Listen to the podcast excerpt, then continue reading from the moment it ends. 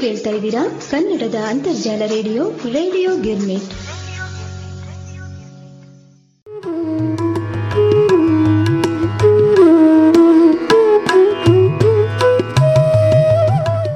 ಆತ್ಮೀಯ ರೇಡಿಯೋ ಗಿರ್ಮಿಟ್ ಕೇಳುಗರಿಗೆಲ್ಲ ತಮ್ಮೆಲ್ಲರ ಮೆಚ್ಚಿನ ಕಾರ್ಯಕ್ರಮ ಗತ ವೈಭವಕ್ಕೆ ಆದರದ ಸ್ವಾಗತ ನಿಮ್ಮ ಉಮಾ ಭಾತ್ಕಂಡೆಯಿಂದ ಕೇಳುಗರೆ ಕಳೆದ ಸಂಚಿಕೆಯಲ್ಲಿ ನಾವು ಗತ ವೈಭವ ಸಂಚಿಕೆಯಲ್ಲಿ ಮೊಹಮ್ಮದ್ ಘಜ್ನಿಯ ಭಾರತದ ಮೇಲಿನ ಹದಿನೇಳು ಬಾರಿಯ ದಂಡಯಾತ್ರೆಗಳನ್ನು ಕುರಿತು ಆಲಿಸ್ತಾ ಇದ್ವಿ. ಅದರಲ್ಲಿ ಹನ್ನೆರಡು ದಂಡಯಾತ್ರೆಗಳ ಬಗ್ಗೆ ತಿಳಿದುಕೊಂಡ್ವಿ. ಇನ್ನ ಮುಂದಿನ ದಂಡಯಾತ್ರೆಗಳ ವಿವರಗಳನ್ನು ಇದೀಗ ಆಲಿಸೋಣ. ಮೊಹಮ್ಮದ್ ಘಜ್ನಿಯ ಹದಿಮೂರನೆಯ ದಂಡಯಾತ್ರೆ. ಇದು ಮಹಮ್ಮದ್ ಕುಲ್ಚಂದನ ಸೋಲಿಸಿದ ನಂತರ ದೆಹಲಿಯ ಪ್ರಾಂತ್ಯದ ಆಳ್ವಿಕೆಯ ಭಾಗದಲ್ಲಿ ಇದ್ದಂತಹ ಮಥುರಾದ ಮೇಲೆ ದಾಳಿಯನ್ನು ಮಾಡುತ್ತಾನೆ.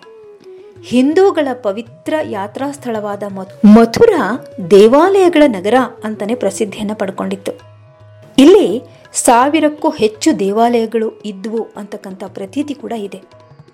ಮಹಮ್ಮದನು ತನ್ನ ನೆನಪಿನ ಬರಹಗಳಲ್ಲಿ ಮಥುರಾದ ಮುಖ್ಯ ದೇವಾಲಯಗಳನ್ನು ಕುರಿತು ಯಾವುದೇ ವ್ಯಕ್ತಿ ಇಂತಹ ಕಟ್ಟಡಗಳನ್ನು ನಿರ್ಮಿಸಲು ಒಂದು ಸಾವಿರ ದಿನಾರ್ಗಳ ಒಂದು ಲಕ್ಷ ಹಣದ ಥೈಲಿಗಳನ್ನು ವ್ಯಯ ಮಾಡಬೇಕಾಗುತ್ತೆ.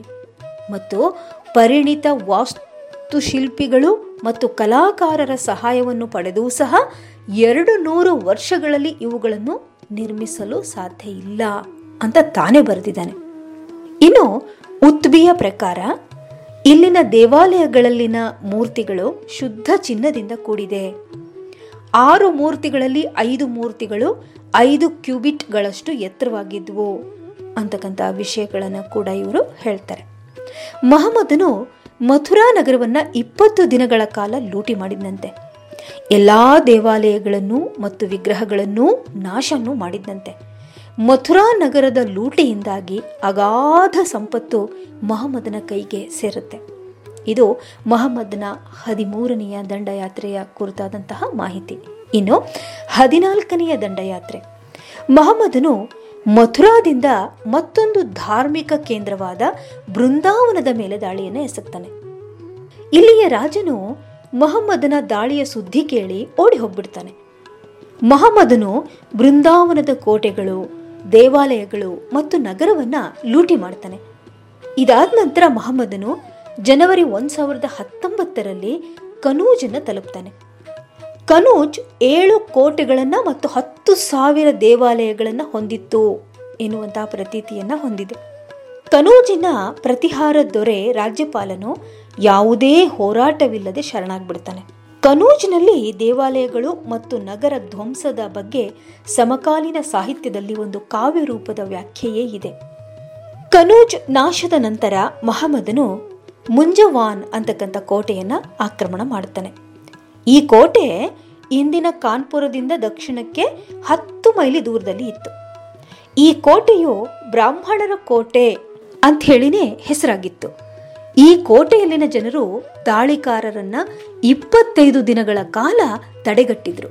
ಅಂತಿಮವಾಗಿ ಕೋಟೆಯಲ್ಲಿನ ಸ್ತ್ರೀಯರು, ಮಕ್ಕಳು ಸ್ವತಃ ಬೆಂಕಿ ಇಟ್ಕೊಂಡು ಸತ್ರೆ ಪುರುಷರು ಪ್ರಾಣದ ಕೊನೆ ಗುಟುಕು ಇರುವವರೆಗೂ ಹೋರಾಡಿದ್ರು ಎನ್ನುವಂತಹ ಒಂದು ಗಮನಾರ್ಹವಾದ ಮಾಹಿತಿ ಇಲ್ಲೇ ಸಿಗುತ್ತೆ. ಮೊಹಮ್ಮದನು ಇಲ್ಲಿಂದ ಅಸಿ ಸಿರ್ಸ್ವಾ ಮುಂತಾದ ಪ್ರದೇಶಗಳನ್ನು ಗೆದ್ದು ಮೂವತ್ತು ಲಕ್ಷ ತಿರ್ಹಾಮ್ಗಳು ಐವತ್ತೈದು ಸಾವಿರ ಗುಲಾಮರು ಮತ್ತು ಎರಡು ನೂರ ಐವತ್ತು ಆನೆಗಳ ಸಮೇತ ಗಜ್ನಿಗೆ ವಾಪಸ್ ಹೋಗ್ತಾನೆ.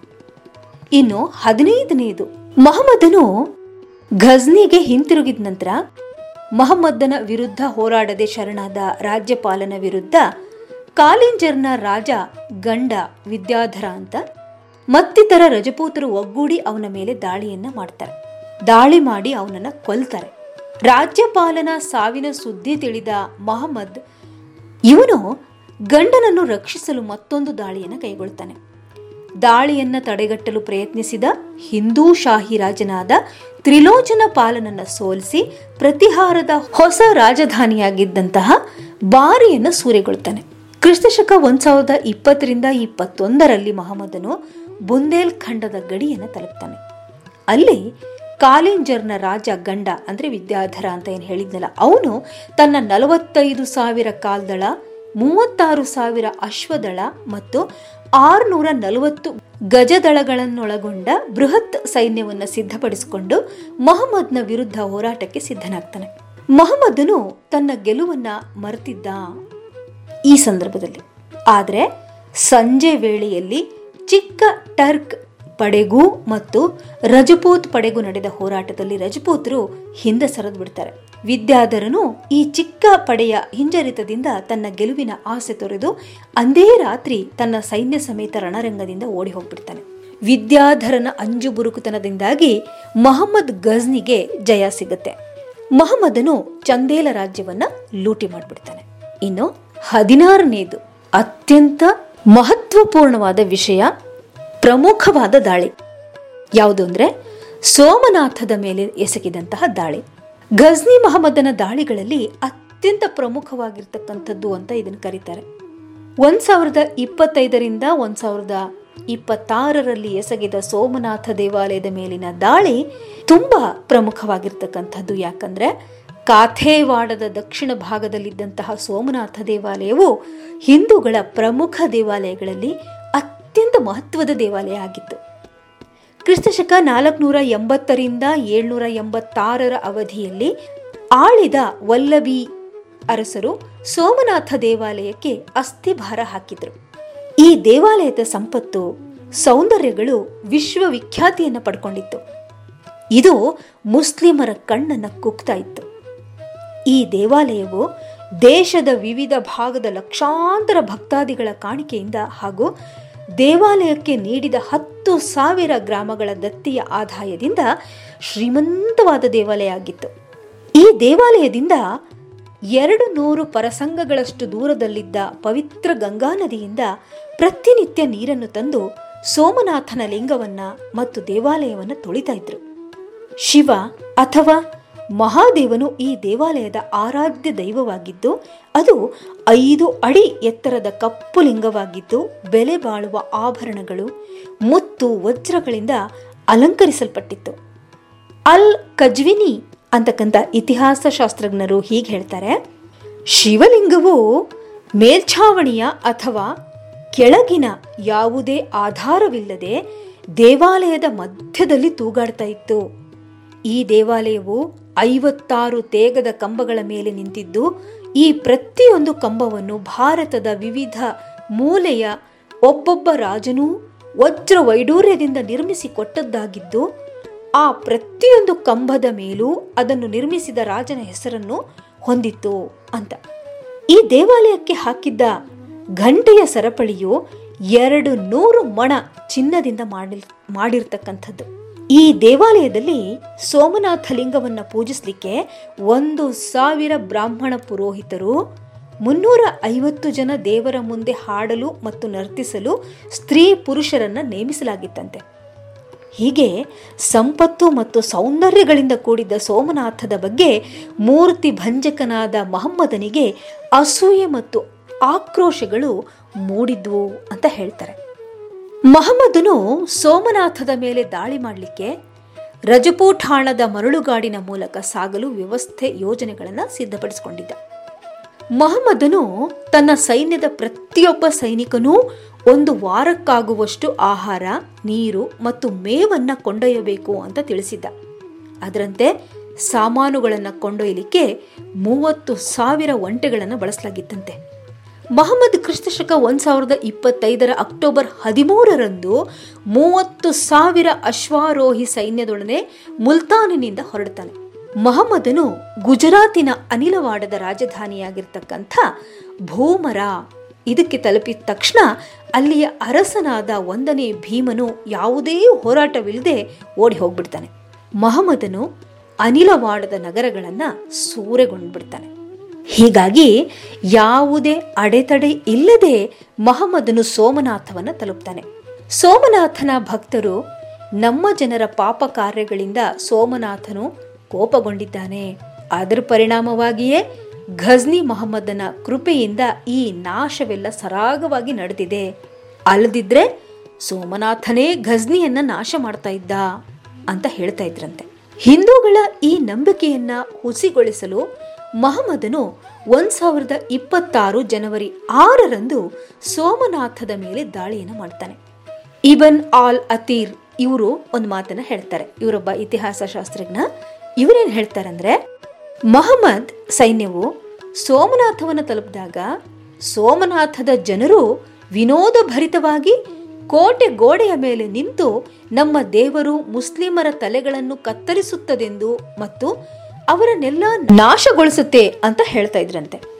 ಮಾರನೇ ದಿನ ಮುಸ್ಲಿಮರು ಆಕ್ರಮಣಕ್ಕೆ ಮುಂದಾದಾಗ ಹಿಂದೂಗಳು ತಮ್ಮ ಕೋಟೆ ಗೋಡೆಯ ಆಯಕಟ್ಟಿನ ಸ್ಥಳಗಳನ್ನ ತೊರೆದ್ರು. ಇದರಿಂದಾಗಿ ಮುಸ್ಲಿಮರು ಹಗ್ಗದ ಏಣಿಯ ಮೂಲಕ ಕೋಟೆ ಗೋಡೆಯನ್ನ ಹತ್ತಿ ಅಲ್ಲಾಹು ಅಕ್ಬರ್ ಎಂಬ ಘೋಷಣೆಯೊಂದಿಗೆ ಸೋಮನಾಥ ದೇವಾಲಯದ ಮೇಲೆ ದಾಳಿಯನ್ನು ಮಾಡಿದರು.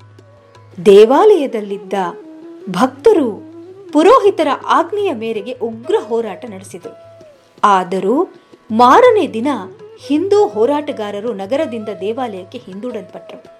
ದೇವಾಲಯದ ಪ್ರಾಂಗಣದಲ್ಲಿ ಭಕ್ತಿಯ ಮಹಾಪೂರದಿಂದ ಭರಿತವಾದ ಐವತ್ತು ಸಾವಿರಕ್ಕೂ ಹೆಚ್ಚು ಭಕ್ತರು ದಾಳಿಕಾರರಿಗೆ ಬಲಿಯಾದರು. ಫರಿಸ್ತಾ ಇವನು ಹೇಳೋ ಪ್ರಕಾರ ಮಹಮ್ಮದನು ಸ್ವತಃ ದೇವಾಲಯದ ಗರ್ಭಗುಡಿಯನ್ನು ಪ್ರವೇಶ ಮಾಡಿದ. ಅಲ್ಲಿ ನೂರಾರು ವರ್ಷಗಳಿಂದ ವಿಜೃಂಭಿಸುತ್ತಿದ್ದ ಐದು ಎತ್ತರದ ಸೋಮನಾಥ ಲಿಂಗವನ್ನು ತನ್ನ ಕೈಲಿದ್ದ ಭಾರೀ ತೂಕದ ಹಾರೆಯಿಂದ ಲಿಂಗದ ಮೇಲೆ ಹೊಡೆದು ನಾಲ್ಕು ಹೋಳುಗಳನ್ನಾಗಿ ಮಾಡಿದ. ಈ ನಾಲ್ಕು ಹೋಳುಗಳನ್ನು ಘಜ್ನಿಗೆ ಕೊಂಡೊಯ್ದು ಒಂದನ್ನು ಅಲ್ಲಿಯ ಮಸೀದಿಯ ಮೆಟ್ಟಿಲಿಗೆ ಇನ್ನೆರಡು ಹೋಳುಗಳನ್ನು ಮೆಕ್ಕಾ ಮದೀನಗಳಿಗೂ ರವಾನಿಸಿದರು. ಮಹಮ್ಮದನು ಗರ್ಭಗುಡಿಯನ್ನು ಪ್ರವೇಶಿಸುವ ಮೊದಲು ದೇವಾಲಯದ ಪುರೋಹಿತರು ಮೊಹಮ್ಮದನು ಆಕ್ರಮಣವನ್ನು ನಿಲ್ಲಿಸಿ ಗರ್ಭಗುಡಿ ಪ್ರವೇಶಿಸಿದೆ, ಪ್ರವೇಶಿಸದೆ ತನಗೆ ಇಷ್ಟ ಬಂದ ಎಲ್ಲವನ್ನೂ ಕೊಂಡೊಯ್ಯಬೇಕೆಂದು ವಿನಂತಿಸಿಕೊಂಡ್ರು. ಆದರೆ ಮೊಹಮ್ಮದ್ ಆ ವಿನಂತಿಯನ್ನು ತಿರಸ್ಕರಿಸಿ ಏನು ಹೇಳ್ದ ಅಂದರೆ, ನಾನು ವಿಗ್ರಹಗಳ ಮಾರಾಟಗಾರನೆನಿಸಿಕೊಳ್ಳುವುದಕ್ಕಿಂತ ವಿಗ್ರಹಗಳ ಭಂಜಕ ಮಹಮ್ಮದ್ ಎಂಬ ಹೆಸರನ್ನೇ ಹೊಂದಲು ಬಯಸುತ್ತೇನೆ ಅಂತ ಹೇಳಿದ್ನಂತೆ. ಈ ಸಂಗತಿಯನ್ನ ಫರಿಸ್ತಾನು ಉಲ್ಲೇಖಿಸಿದ್ದು ಅದನ್ನ ಇಂದಿನ ಆಧುನಿಕ ಇತಿಹಾಸಕಾರರು ಪ್ರೊಫೆಸರ್ ಹಬೀಬ್ ಮತ್ತು ಡಾಕ್ಟರ್ ನಂಜಿಮ್ ರವರು ಟೀಕಿಸಿ ತಿರಸ್ಕಾರ ಕೂಡ ಮಾಡಿದ್ದಾರೆ. ಮಹಮ್ಮದನು ದೇವಾಲಯದ ಸಂಪತ್ತನ್ನೆಲ್ಲ ಲೂಟಿ ಮಾಡಿ ದೇವಾಲಯವನ್ನ ನಾಶಗೊಳಿಸಿ ಗಜ್ನಿಗೆ ಹಿಂತಿರುಗ್ತಾನೆ. ಘಜ್ನಿಗೆ ಹಿಂತಿರುಗುವಾಗ ದಾರಿಯನ್ನು ಸೂಚಿಸುವ ಹಿಂದೂ ಸಹಾಯಕರು ಮಹಮ್ಮದ್ನನ್ನು ಮತ್ತು ಸೈನ್ಯವನ್ನು ಮರಳುಗಾಡಿನಲ್ಲಿ ಕೊಂಡೊಯ್ತಾರೆ. ಬಹು ಪ್ರಯಾಸದಿಂದ ಕೊನೆಗೆ ಮಹಮ್ಮದನು ಘಜ್ನಿಯನ್ನು ತಲುಪ್ತಾನೆ. ಇನ್ನು ಕೊನೆಯದಾಗಿ ಹದಿನೇಳನೆಯ ದಂಡಯಾತ್ರೆ ಅಂದ್ರೆ ಮೊಹಮ್ಮದನು ತನ್ನ ಹದಿನೇಳನೆಯ ಮತ್ತು ಕೊನೆಯ ಭಾರತದ ದಾಳಿಯನ್ನ ಪಂಜಾಬಿನ ಜಾಟರ ವಿರುದ್ಧ ಕೈಗೊಳ್ತಾನೆ. ಮೊಹಮ್ಮದನು ಸೋಮನಾಥದ ದಾಳಿಯಿಂದ ಹಿಂತಿರುಗುವಾಗ ಜಾಟರು ಅವನ ಸೈನ್ಯವನ್ನ ಬಹಳ ಹಿಂಸೆಗೊಳಿಸ್ತಾರೆ ಆದ್ದರಿಂದ ಜಾಟರನ್ನ ಶಿಕ್ಷಿಸುವುದೇ ಈ ದಾಳಿಯ ಉದ್ದೇಶವಾಗಿತ್ತು ಅಂತ ಹೇಳ್ತಾರೆ. ಮಹಮ್ಮದನು ಒಂದು ಸಾವಿರದ ನಾಲ್ಕು ನೂರು ದೋಣಿಗಳನ್ನ ಒಂದೊಂದು ದೋಣಿಯಲ್ಲೂ ಇಪ್ಪತ್ತು ಬಿಲ್ಲುಗಾರರು ಮತ್ತು ಶಸ್ತ್ರಾಸ್ತ್ರಗಳಿರುವಂತೆ ಸಿದ್ಧಪಡಿಸಿಕೊಂಡು ಜಾಟರ ಮೇಲೆ ದಾಳಿ ಮಾಡ್ತಾನೆ. ಜಾಟರು ಕೂಡ ಎಂಟು ಸಾವಿರ ದೋಣಿಗಳನ್ನು ಹೊಂದಿದ್ದರೂ ಯುದ್ಧದಲ್ಲಿ ಸೋಲನ್ನು ಅನುಭವಿಸ್ತಾರೆ. ಹೀಗೆ ಜಾಟರನ್ನ ಉಗ್ರವಾಗಿ ಶಿಕ್ಷಿಸಿ ಅವರ ಸಂಪತ್ತು ಸ್ತ್ರೀಯರು ಮತ್ತು ಮಕ್ಕಳನ್ನ ಕೊಂಡೊಯ್ತಾರೆ. ಹೀಗೆ ಹದಿನೇಳು ಬಾರಿ ಭಾರತದ ಮೇಲೆ ಸರಣಿ ದಂಡಯಾತ್ರೆಗಳನ್ನು ಕೈಗೊಂಡು ಎಲ್ಲ ದಾಳಿಗಳಲ್ಲೂ ಜಯಶೀಲನಾದ ಮೊಹಮ್ಮದನು ತನ್ನ ಐವತ್ತೊಂಬತ್ತನೇ ವರ್ಷದಲ್ಲಿ ಕ್ರಿಸ್ತಶಕ ಒಂದು ಸಾವಿರದ ಮೂವತ್ತರಲ್ಲಿ ಮರಣವನ್ನು ಹೊಂತಾನೆ ಇಂಥ ಘನಘೋರವಾದ ದಾಳಿಯನ್ನು ಎಸಗಿದಂತಹ ಘಜ್ನಿ ಮಹಮ್ಮದನ ದಾಳಿಗಳಿಂದಾಗಿ ಏನೆಲ್ಲ ಪರಿಣಾಮಗಳಾಯಿತು ಎನ್ನುವಂತಹ ವಿಷಯವನ್ನ ನಾವು ಮುಂದಿನ ಗತವೈಭವ ಸಂಚಿಕೆಯಲ್ಲಿ ಆಲಿಸೋಣ. ಇಲ್ಲಿಗೆ ಇಂದಿನ ಗತವೈಭವ ಸಂಚಿಕೆ ಮುಕ್ತಾಯಗೊಳ್ಳುತ್ತದೆ. ಮುಂದಿನ ಸಂಚಿಕೆಯಲ್ಲಿ ಮತ್ತೆ ಭೇಟಿಯಾಗುತ್ತೇನೆ. ನಮಸ್ಕಾರಗಳು.